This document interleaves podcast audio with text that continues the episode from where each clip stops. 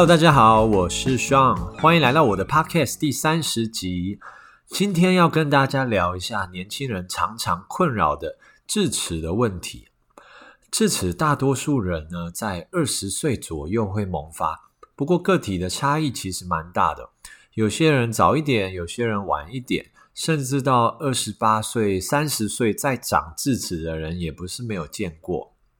有些人先天就没有智齿，智齿缺牙，他们感觉哦，就好像中了大乐透一样哦，比过年刮到刮刮乐还要开心，因为省掉了可能要拔智齿的疼痛。不过其实呢，智齿也不是真的一无可取哦。很多人的智齿，它其实长的位置不错，也可以好好的清洁得到。那就等于说多出了两对牙齿可以咬东西，又或者呢，有时候我们的大臼齿啊，可能因为刷得不好啊，蛀牙蛀得非常严重哦，又或者是咬到一些可能坚果啊，或者是芭乐籽、葡萄籽裂掉需要拔掉的时候，矫正医师呢，这时候可以利用智齿来取代拔掉的大臼齿。哦，因此可以省掉了植牙或者是做假牙的时间和金钱。因此呢，如果智齿经过医师的评估可以留下来的话呢，好好的刷它，它还是很有用的哦。那一旦呢，我们建议要把智齿拔掉，可能的原因有很多种。首先呢，是为了避免牙周病以及蛀牙的产生啦。哦，如果说今天智齿它的位置长得不好，哦，意思呢就是说智齿可能长得东倒西歪的啊，又或者是因为过度拥挤的问题，造成智齿以及它前面那一颗第二大臼齿间的牙缝没有办法好好清洁，哦，或者是智齿长得很靠近喉咙非常深的位置，导致说刷不到。这样子都可能让细菌长期的滋生，造成局部的牙周病，那导致说呢，第二颗大臼齿它的周围骨头可能有骨质流失的状况产生。哦，那因为长期没有办法好好的刷，哦，那我们很常在临床上也会看到智齿跟前面的那一颗第二大臼齿的牙缝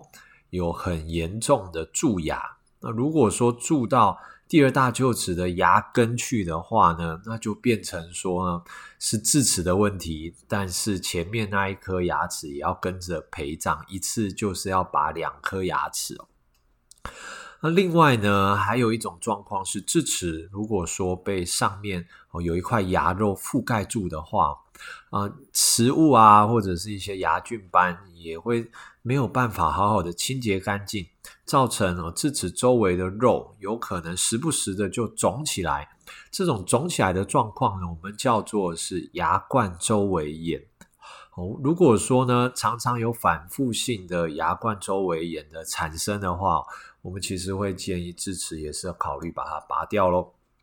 那第三个原因呢，有的时候我们的智齿啊，它是往前倒四十五度，甚至整个躺平哦，像扑街这样子，整个横躺着。这样子的话呢，智齿的牙冠啊，它是抵在刚好顶在我们的第二大臼齿的牙根的位置。随着时间呢，一直顶住第二大臼齿的牙根，可能会产生牙根的吸收。一旦牙根吸收了之后，那一样是本来是智齿横躺的问题，变成哦智齿以及第二大臼齿两颗牙齿都要一起拔掉的状况，这样就得不偿失了。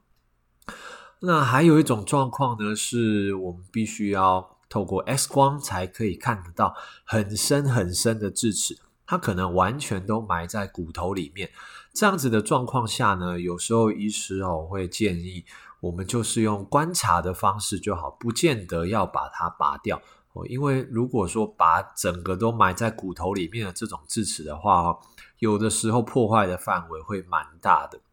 但是呢，为什么一定要还是定期的回诊观察呢？如果说呢，一旦我们透过 X 光发现这个智齿的周围有囊肿的情况，或者是一些病理性的变化产生的话，我们还是会建议要把它拔除的。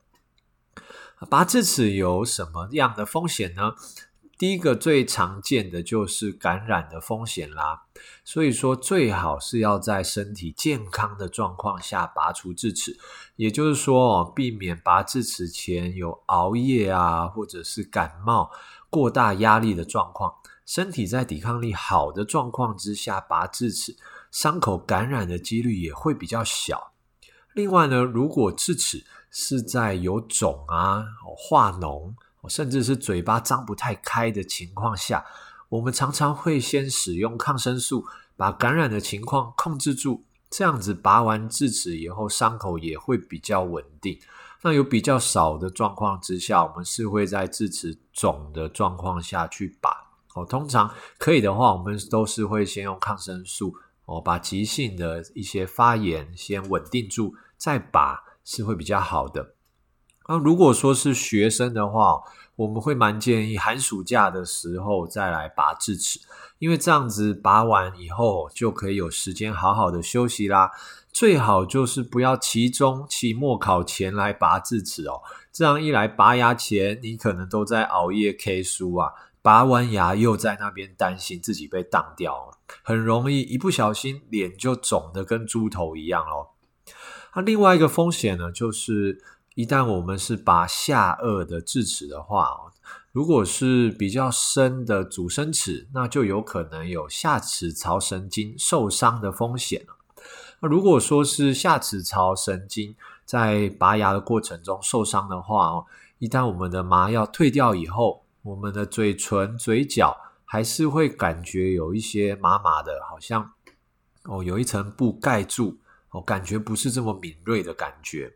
这样子的发生几率哦，大概在一到五个 percent 左右哦，纯粹就是看你的运气好不好啦。因为医师哦，基本上拔牙的过程都会非常的小心，但是因为牙根是埋在骨头里面的嘛，所以拔牙的过程哦，牙根怎么样的移动，我们并没有办法完全的掌握哦。有的时候运气不好，拔牙的过程中牙根哦，可能不小心碰到了下齿槽神经。就会发生这样子嘴角麻麻的情况发生。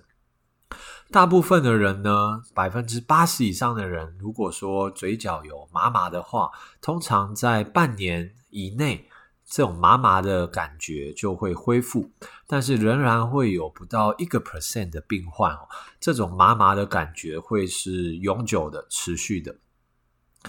那还有一个是算是乡野奇谈的部分咯，网络上面呢，有人流传说拔智齿可以瘦脸，